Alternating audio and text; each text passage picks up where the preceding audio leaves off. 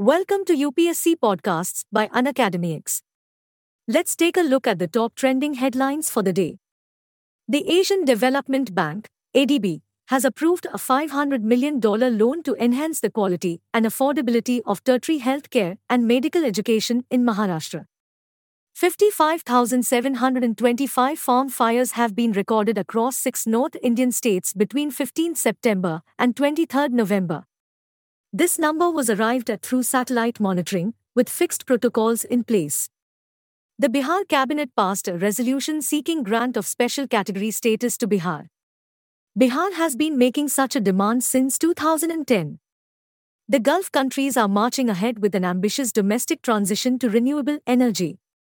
Gulf countries like Saudi Arabia and the United Arab Emirates are constructing some of the world's largest renewable power plants as part of a move away from fossil fuels. India's stock exchanges have jointly developed the IRRA platform to reduce risks faced by investors due to certain technical glitches. It allows investors to close open positions and cancel pending orders in case of disruptions at the stockbroker's end.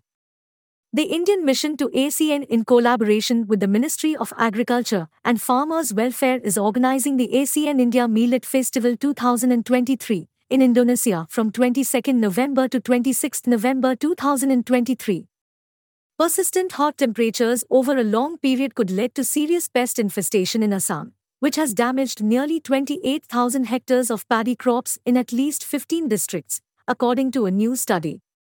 The Ministry of Social Justice and Empowerment, Government of India has organized social empowerment camps at 20 places across the country to fulfill the objective of empowering the disabled persons and senior citizens of the country. Minister Shantanu Thakur, Ports, Shipping, and Waterways, and Lithuania's Vice Minister Egidijus Meilūnas met in New Delhi on 24 November. They discussed enhancing maritime ties and appreciated the strong India Lithuania friendship. Thanks for tuning into UnacademyX. For free access to daily current affairs and bite sized lessons on all UPSC topics, download the UnacademyX app now.